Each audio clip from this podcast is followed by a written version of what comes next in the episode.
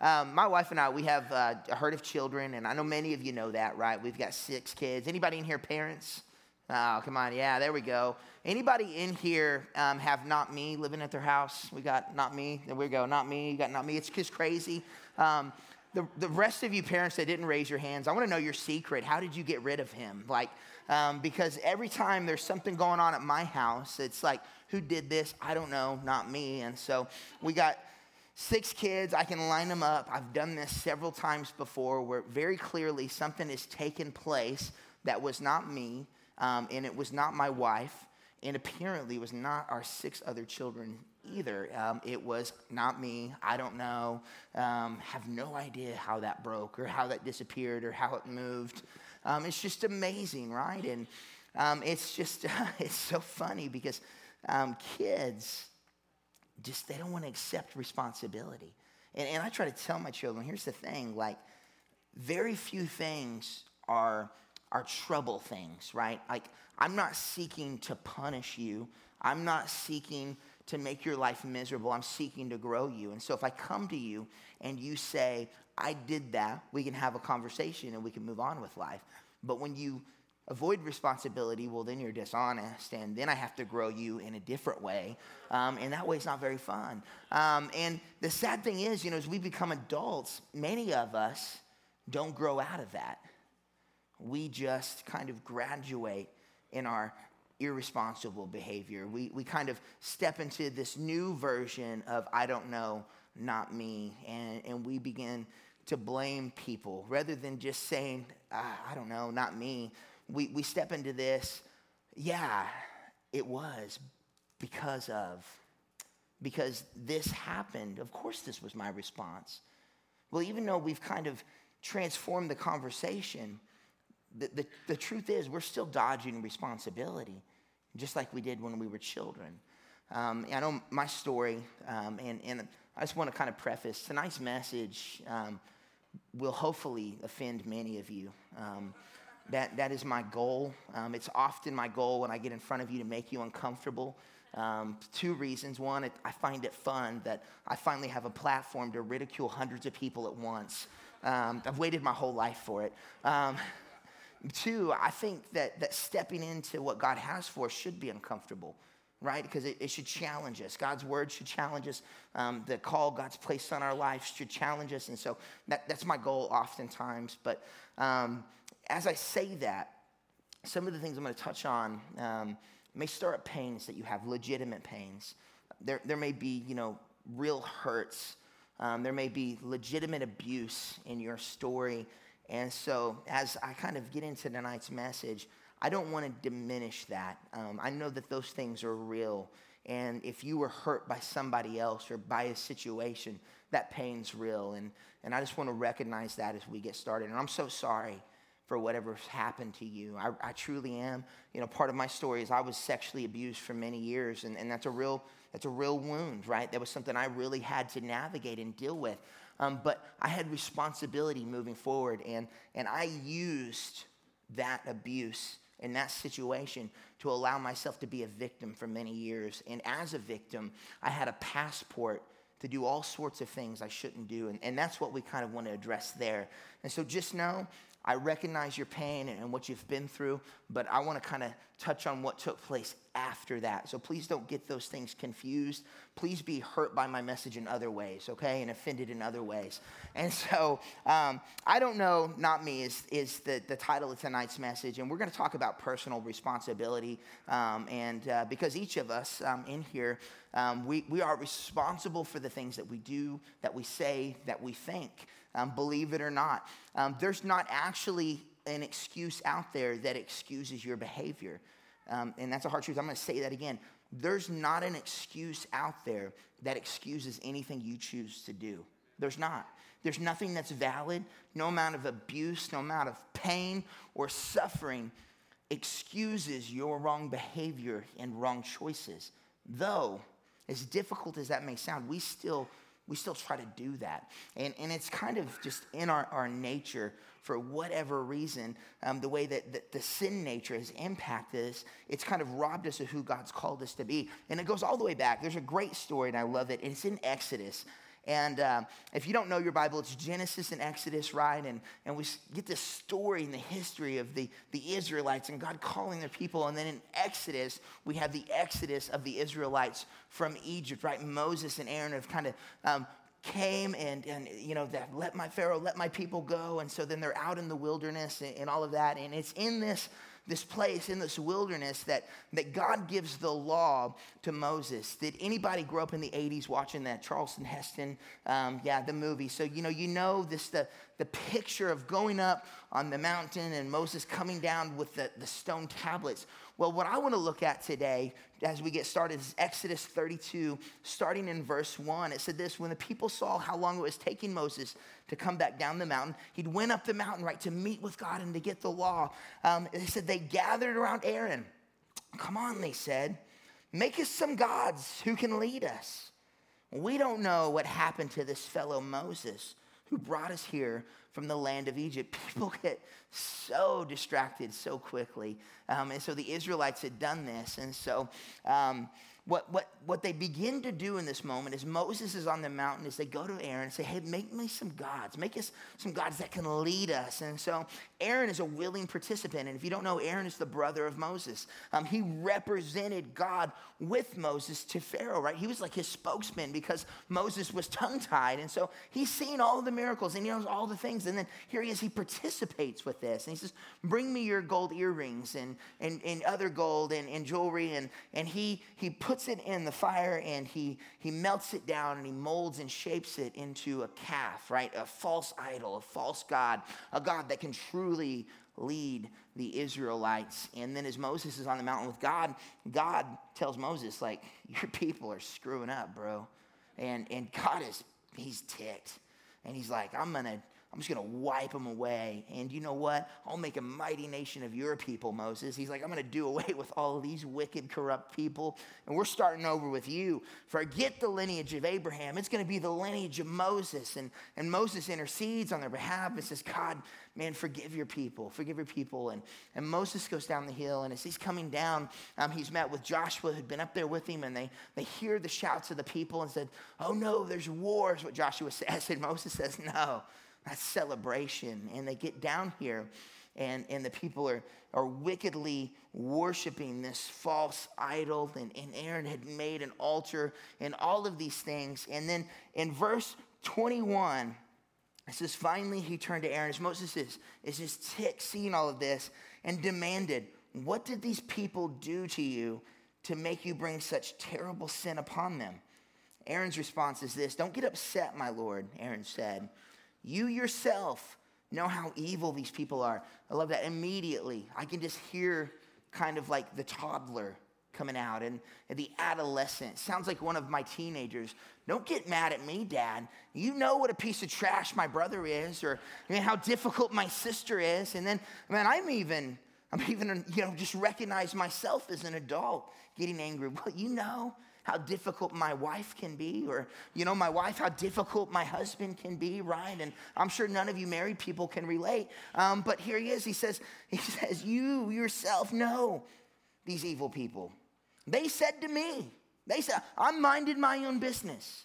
I'm innocent here. They said to me, Make us gods who will lead us. We don't know what happened to this fellow Moses who brought us here from the land of Egypt. So I told them, Whoever has gold jewelry, take it off. When they brought it to me, I simply, say simply, I simply threw it in the fire, and out came this calf. I have no idea. Like, so Moses is like, who, why did you do this? And he said, I didn't. Well, who did? I don't know, not me. I mean, I, I simply did this. And out came this calf. And, and this irresponsibility I mean, it dates back to the fall of man because God created us. God actually created us to be responsible. And when sin entered this world, right, that, that brokenness, I mean, it, it, it attacked our identity, right?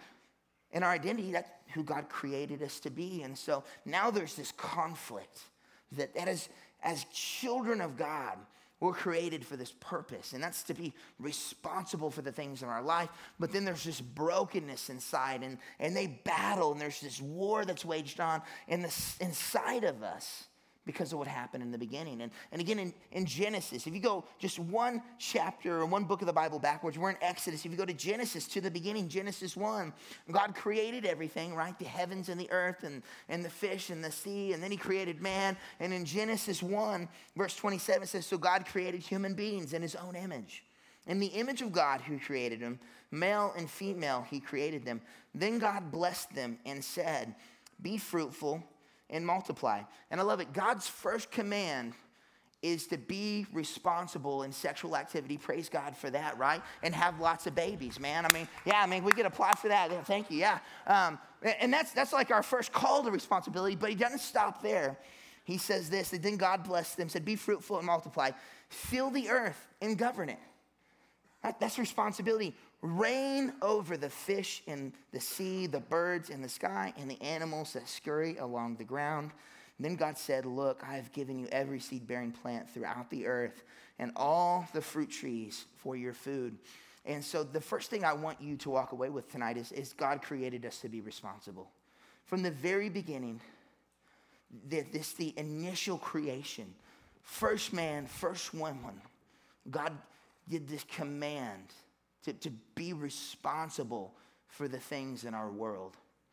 That's the people in our circle, that's our, our family, our community, right? Our, our, our, job, whatever it may be, the things that we encounter, there's a call from God from the beginning to, to steward it well, to be responsible.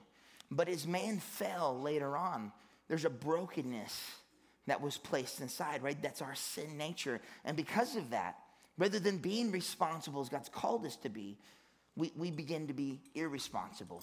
We begin to, to neglect the things that God's called us to. We begin to act like Aaron there and say, out came this calf. I don't know why my marriage is trash, right? I did everything I was supposed to do and it just failed. I don't know why I, I drink and, and use drugs. You know, I've, I've tried to do everything and it's just who I am. And there begins to be this attitude of, I don't know, it's not me. I know there's problems in my life, but it's not me, it's you. I know that I struggle, but it's not me, it's you.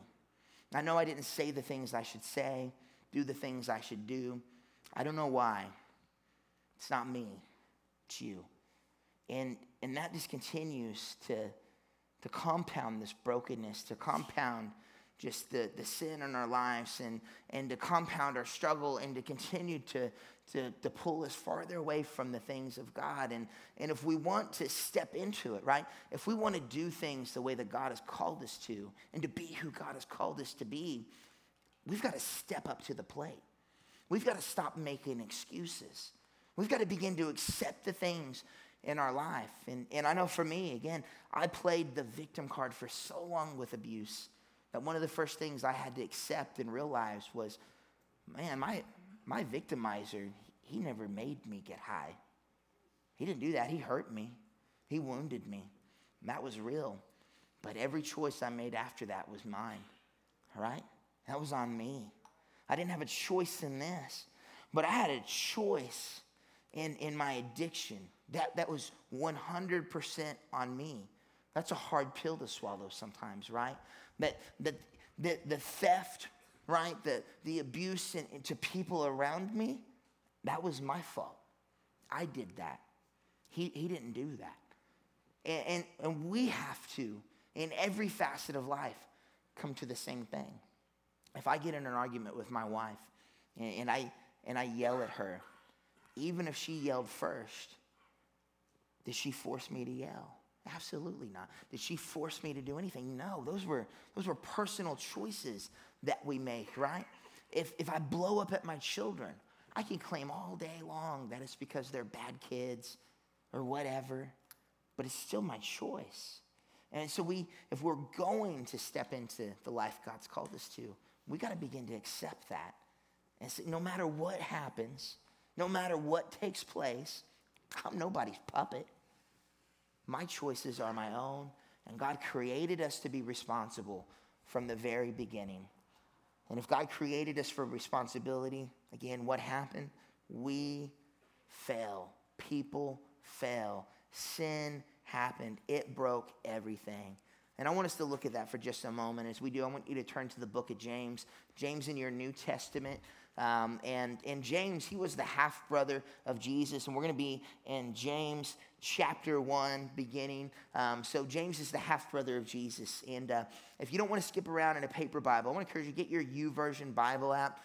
Put all the notes up there. I'm 99% certain that I loaded today's message. There's like a 1% chance I didn't. Um, but James chapter 1, somebody confirmed that I did. Praise God. Hallelujah. Um, James chapter 1, verse 12, and it says this God blesses those who patiently endure testing and temptation. Afterwards, they will receive the crown of life that God has promised to those who love him. And remember, when you are being tempted, do not say, God is tempting me God is never tempted to do wrong, and he never tempts anyone else. I want to pause on that. It's unrelated to the message, um, but there's a lot of people I've encountered that have really bad, what we call theology. Um, theology is kind of how we believe, um, but they have this, and, and I just want to, God is tempting me, is what people say, and I hear this so often, but God is never tempted to do wrong, and he never, say never, never, never tempts anyone else. God does not tempt us to do the wrong thing. And again, that's completely unrelated to what we're doing, really, but um, just wanted to touch on that. Starting in verse 14, after that, it says, Temptation comes from our own, say own. Well, because we got to like own that and, and recognize that. It comes from our own desires. That's, that's crazy, right? Because that can't be. I mean, I, I was hurt, and surely this wound was a catalyst for this choice. Well, no, God's word says, no, that's a, that's a desire. And sometimes our wounds and, and the damage that's been done will magnify a broken desire inside of us. And that's a hard pill to swallow. So you're, you're saying that I had a desire to get completely trashed and burn my life down. I did. Why? Because of sin, not because of what happened. It, it, it was a broken, it's a desire within myself that, that comes from a fallen, broken world. And so temptation comes from our own desires, which entice us and drag us away. These desires give birth to sinful action.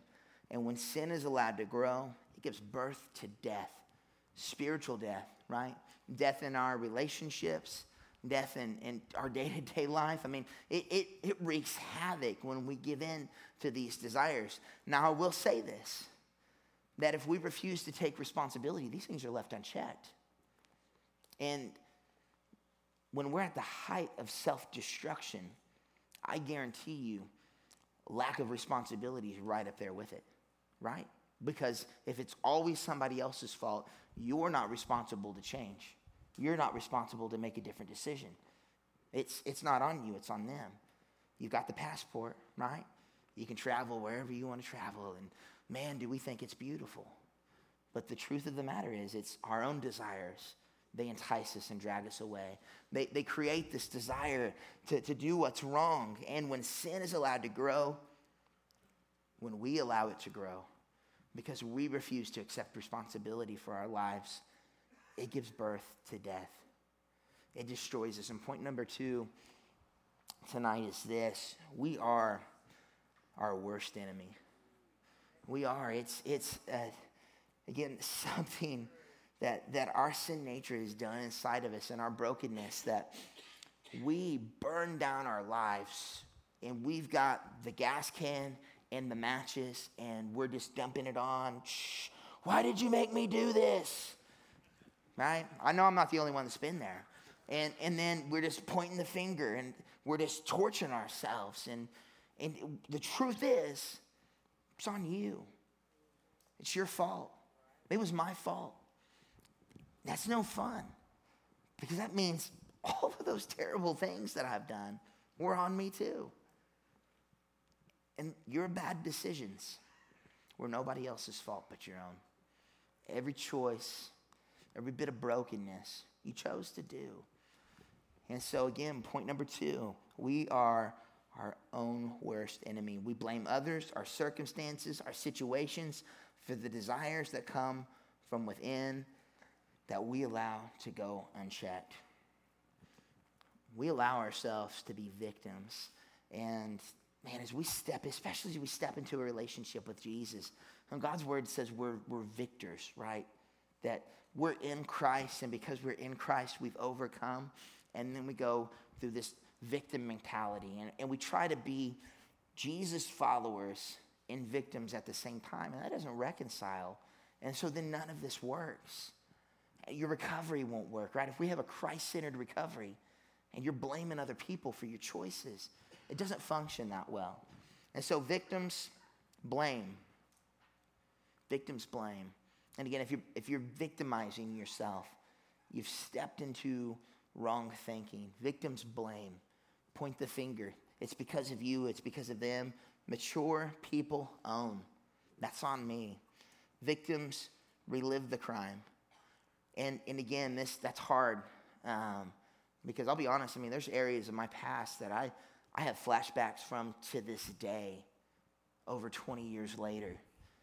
Um, and, and, I have to I have to fight that sometimes and, and fight this and, and but victims relive that. They wallow in the self-pity right? You don't know what I've been through. You, you don't know what's happened and, and you're right I don't. But that's not the life God's called you to. Victims again relive. Mature people redefine. You know God's word tells us that God uses everything to his good for the glory of those who love God and are called by God. God didn't allow bad things to happen. But when you stop being a victim, you can redefine your circumstance. You can allow God to use all of that for His glory. That, that my story today went from me being a victim to being a victor to God allowing me to have a platform and, and to, to share my story with people and to reach others around me. And that's a much better life than me getting messed up in the trap house, right? And God changes that. I can allow my brokenness, right, to, to tear down marriage after marriage after marriage because I can relive all those wounds from all the women. Or, man, I can, I can redefine what's happened. And, and I can move forward in the victory that God's given me. Victims see people as threats. I see this all the time. I can't trust people and, and they want to step back and step away. And we've said this time and time again here that God has called us together. That if you want to go fast, go alone. If you want to go far, go together. So people are not threats, right? We're, we're, we're in the body of Christ. We're called the unity. We're called to journey together. And, and again, victims see people as threat. Mature people see people as support. Turn to the person to your left and say, I'm there for you. Now explain to the other person why you didn't say that to him. Why, why don't you love them? Man. Pe- people are support. God's called us together. I feel so bad for your second choice. Victims make excuses. I encounter this so frequently. It's, uh, I'm trying to counsel people, and it's like, this is what you need to do. And they say, I can't because. Like, and so it's very clearly, God's like, God says this is possible, right? This is in God's word, it's in scripture. And they say that's not gonna work because, well, what are you doing? You're making excuses because you wanna be a victim, because you don't wanna take responsibility, and you don't wanna walk in what God's given you. Um, but mature people create solutions and move forward and take what God's given them and what He's done and, and stop living in the past and start accepting a responsibility for where they're at and where they're going. And so, again, point number two we are our worst enemy. And so, if temptation comes from within, does that mean I'm to blame for all my poor choices? Yes. Yes. Yes, yes, you are. So that, that's kind of the theme for tonight. All your poor choices were your fault. They're, your fault. They, but Pastor Aaron, my, my parents abandoned me. Yes, I'm so sorry for that. That's hard. You, your circumstances were different than mine starting off. You still chose to do what's wrong. Uh, that's the truth. Um, well, Pastor Aaron, I was, I was raped and molested, and, and, you don't know what that's like and, and what I've went through and, and all the pain. I'm, I'm sorry. I'm, I'm so sorry from the bottom of my heart for what you went through. I, I want, you may never have heard that if somebody hurt you, I am sorry. Like, that's terrible. But that doesn't excuse poor choices and poor behavior. Like, we're still called to take responsibility for our life and for our actions. And we can't make excuses. We, we have to take responsibility and, and move forward in a healthy way. If we ever want to escape these cycles, if we ever want to escape this brokenness, otherwise, that gives way to sin, and sin gives way to death. Or take life, right? Let the Spirit lead you. The Spirit's going to lead you to responsibility. Just a warning. And so, we are to blame for those choices. I want us to look at um, Galatians 6. Paul said this, Galatians 6, 4, 5. It says, Pay careful attention to your own work, for then you will get great satisfaction of a job well done. I'm to pause right there. Be less concerned about the people around you, more concerned about yourself. Just, just a side note here. Um, you can only control you, okay? There, you can't control the person next to you. Your, your spouse, I mean, even your children. I mean, we all, you got teenagers, you know, you can't control them, right? And it comes down to them having to do what they need to do. And so, pay careful attention to your own work, for then you will get the satisfaction of a job well done, and you won't need to compare yourself to anyone else. For, say for, for we are each responsible for our own. There's that own word again. Say own. Own. Ouch, right? Our own conduct.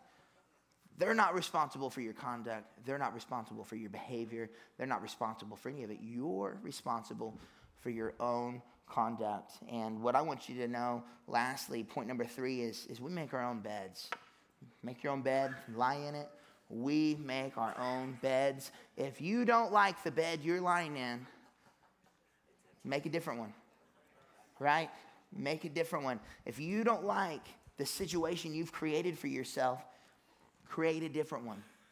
Do something else. You're responsible for your bed. No, no matter where you came from. Again, and we may have all started on different social economic backgrounds. I get that. That's not what I'm talking about. I'm talking about choices. I'm talking about behavior. I'm talking about, you know, how we li- choose to live our lives. We make our own bed. As we wrap up tonight, I want us to, to be in 1 Samuel. I want you guys to turn to that. 1 Samuel 15. And we're going to look at Saul. Saul was the first king of Israel, chosen and anointed by God to lead God's people, right? This was before King David. And, and God had big plans for him. God had big plans for him. He was giving him this great and mighty nation, these people to lead. Um, and then God wants him to destroy this certain people group. And in 1 Samuel 15, 1 through 3, it says, One day Samuel said to Saul, um, Samuel was a prophet, just in case you don't know that. Um, and so God would use Samuel to deliver, at the time, deliver messages to the Israelites. And Samuel anointed Saul and later anointed David. He was a messenger of God. People respected him and listened to him. And so Samuel said to Saul, It was the Lord who told me to anoint you as king of his people, Israel. Now listen to this message from the Lord. This is what the Lord of heaven's armies has declared. I've decided to settle accounts with the nation of the Amalek um, for opposing Israel when they came from Egypt. Now go and completely destroy the entire Amalek nation men, women, children, babies, cattle, sheep, goats, camels, and donkeys. Right? So here's this message go and destroy them. Why? They opposed Israel coming out of Egypt um, and entering the wilderness, and God had told them, I'm going to blot them out. And so this was God, you know, being true to his word, and, and he's going to take these people out. And he's told Saul something very clear. And so the Israelites begin to amass an army of a, a few hundred thousand against them and begin to overtake them and destroy them. But the problem was, Saul didn't follow through. It says, Then Saul slaughtered the Amalekites from Havilah all the way into Shur, east of Egypt. He captured Agag, the Amalekite king, but completely destroyed everyone else. Some of you may be wondering, is he saying those words right? I don't know. Somebody told me one time, just say it confidently enough, everyone will be convinced that you know better than them. And so if, if you hear another pastor sometimes reading this, he's like, that's not how Pastor Aaron said it, he's probably right. I'm probably wrong. Um, it said he captured Agag, the Amalek king, but completely destroyed everyone else. Saul and his men spared Agag's life and kept the best of the sheep, the goats, the cattle, the fat calves and the land, um, lambs, everything, in fact, that appealed to them. They destroyed only what was worthless and of poor quality. And so here they did this, right? They, they halfway carried out what God had called them to, but fell short and didn't follow all the way through. So then the Lord Sam said to Samuel, I'm sorry that I ever made Saul king, for he's not been loyal to me and he's refused to obey my command. Samuel was so deeply moved when he heard this that he cried out to the Lord all night. Early the next morning, Samuel went to find Saul. Someone told him Saul went to the town of Carmel and set up a monument to himself. Then he went on to Gilgal. And so here, man, um, Saul has, has chosen to be wicked, right? He's disobeyed God. He's disregarded what was clearly a message from the Lord. Samuel was a known prophet, known to speak um, from God. Um, Saul recognized this. Saul knew this, and he still decided to do what he wanted to do. And it says this it says, When Samuel finally found him, Saul greeted him cheerily. May the Lord bless you, he said. I have carried out the Lord's command. And so he claims, I've done what God wants me to do. Then what is all the bleating of the sheep and goats and the lowing of cattle that I hear? Samuel demanded. Again, this reminds me of a conversation with my kids. Like, I walk into their room. Why didn't you clean our clean your room? Like I told you. Like you're supposed to do this. And then they say, I did. And it's like, what do you mean you did? Like I can see I did. I just I feel it's like how Samuel felt talking to Saul in this moment, like he was talking to a child. Like, hey, my Lord, I've carried out all that the Lord wanted me to do. Mah. Like, like, what do you mean? Like, I hear a sheep. Are those goats? No, I've carried out all that the Lord wants me to do. And so there's consequences to that. Right? If we fail to accept responsibility, if we fail to do what's right, there's consequences to that. It's true that the army spared the best of the sheep and goat and cattle, Saul admitted.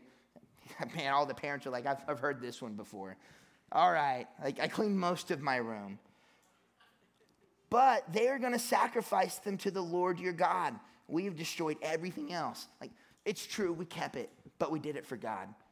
Like, it, it's true that I disobeyed here, but it was for this reason. It's not my fault. I know you said this, but this is, this is why. Just hear me out. Just hear me. God, I know that you called me to, to live differently here, but just, just hear me out. Like, I, I've got a plan. God, I, I know that you've, you've said that, that I shouldn't live life this way, but man, all these things are going on, and, and just, just hear me out, okay? I, I, I know, but it wasn't me. And so Samuel said to Saul, Stop. Listen to what the Lord told me last night. And Samuel told him, Although you may think little of yourself, you are not the leader of the tribes. Are you not the leader of the tribes of Israel? The Lord has anointed you king of Israel. And the Lord sent you on a mission and told you, Go and completely destroy the sinners.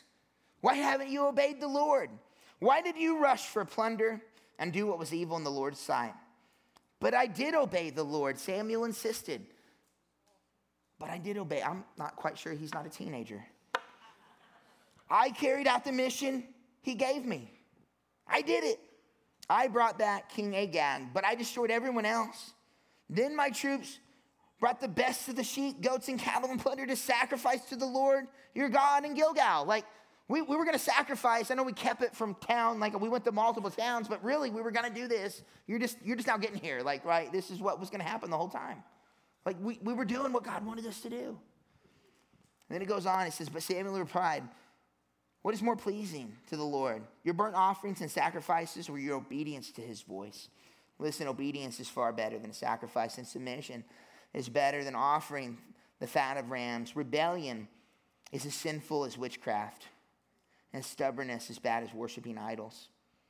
Rebellion is as sinful as witchcraft, and stubbornness, refusal to take responsibility, to accept the life that God's called you to, to, to follow his voice, which is clearly spoken in God's word. Stubbornness is as bad as worshiping idols. So, because you have rejected the command of the Lord, he has rejected you as king. God anointed Samuel or Saul. Saul refused to obey God. He made his bed, and, and that was removed from him. God has now rejected him as king. And, and in our lives, God's called you to something. And you can choose to follow that. Or you can choose to make your own way, to be irresponsible, to refuse to accept responsibility for your choices, and you make your own bed. It wraps up in verse 24. Then Saul admitted to Samuel, Yes, I have sinned. I have disobeyed your instructions and the Lord's command. Almost sounds like he's got it. For I was afraid of the people and did what they demanded. Even in the end, God's rejected him. And in this message, into the bitter end, Saul says, Yeah, but these people. And because of that, Saul and Saul's family were rejected in their opportunity to lead in Israel. Their call, their purpose was taken away because he refused to be responsible for what he'd done, because he refused to follow God's leading and God's voice. How much do we miss out on in our lives where, where we know you show up to places like this, somebody speaks to you, or a family member's instructed you, or you, you opened up your Bible and you read and you know, and, and you read it, and, and it's like, yeah, God, but these people, you don't know how sinful they are. You don't know how much they've hurt me. Yeah, God, but you don't know how much pain I'm in. You don't know what I've been through or what I'm going through. Yeah, God, but, yeah, God, but. But we've got to be responsible. We've got to accept that our choices are our own and that we have the ability to change our story moving forward with the help and the power of Jesus Christ. That, that if we'll submit to Him, if we'll follow Him, if we'll allow Him to lead, everything can change. And so, to recap tonight, I want you to know point number one God created us to be responsible. That if you're struggling with that, then you're struggling to fully recognize who you are in Him. Number two, we are our worst enemy. There's a battle inside of us. God's voice saying, Do what you know to be right. The broken, sinful nature that says, Just send it. It's somebody else's fault, anyways. And number three, we make our own beds. Your situation, your choices, they're not on anybody else.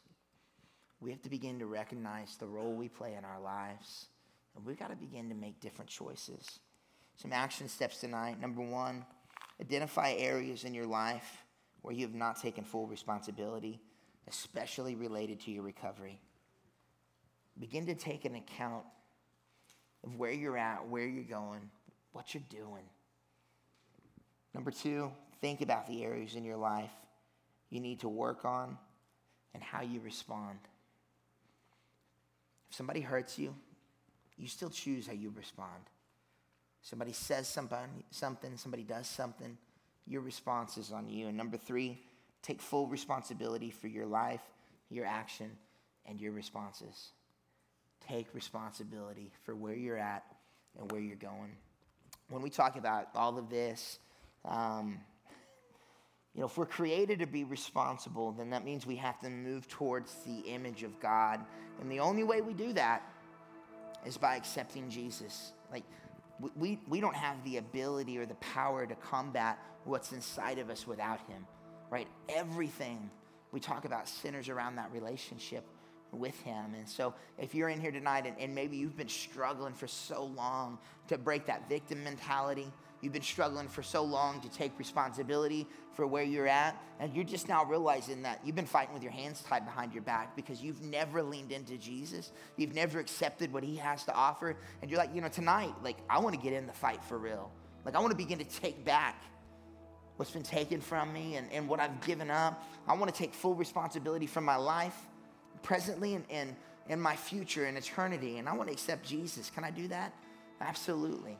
When we accept Jesus, it's believing that He's the Son of God, admitting that we can't save ourselves, recognizing that He can, recognizing that He's the Son of God, that, that He lived and He died so that we could be forgiven. And so, if that's you, you're ready to do that. Here in just a moment, we're going to have some people down front, and they would love to pray with you and for you so you can make that decision tonight. And then maybe you're in here and, and you're just ready to recommit. Like you've done that before, but you've gotten so far off track, and, and you're just ready, like, all right. I started making excuses and I started making trash decisions, and I'm ready to stop that. And you want to recommit tonight? Same offer. Here in just a moment, we're going to have some people down here at the front. They would love to pray with you and for you as soon as you're ready. And then maybe you're in here and, and God's just been dealing with something. There's like a decision, there's a circumstance, there's something in your life that you realize you've been blaming somebody else for, and all along it was your fault. You're ready to set that down. We've got our white chips up here. There's nothing special about them, it's a piece of plastic, but there's something significant about when we step out in faith and we come down and we recognize that God can move in that situation. And so, if you're ready to take responsibility for an area of your life that you've ignored, I would encourage you to come get a white chip. And then, lastly, maybe you just need prayer. You just want somebody to pray with whatever's going on in your life. Well, we want to do that too. And so, for any of those things tonight, to give your life to Jesus for the very first time, to recommit, to pick up a white chip, or just to receive prayer, we want to encourage you to come down front and join us. And if everybody would, if you'd stand to your feet as we close tonight in worship.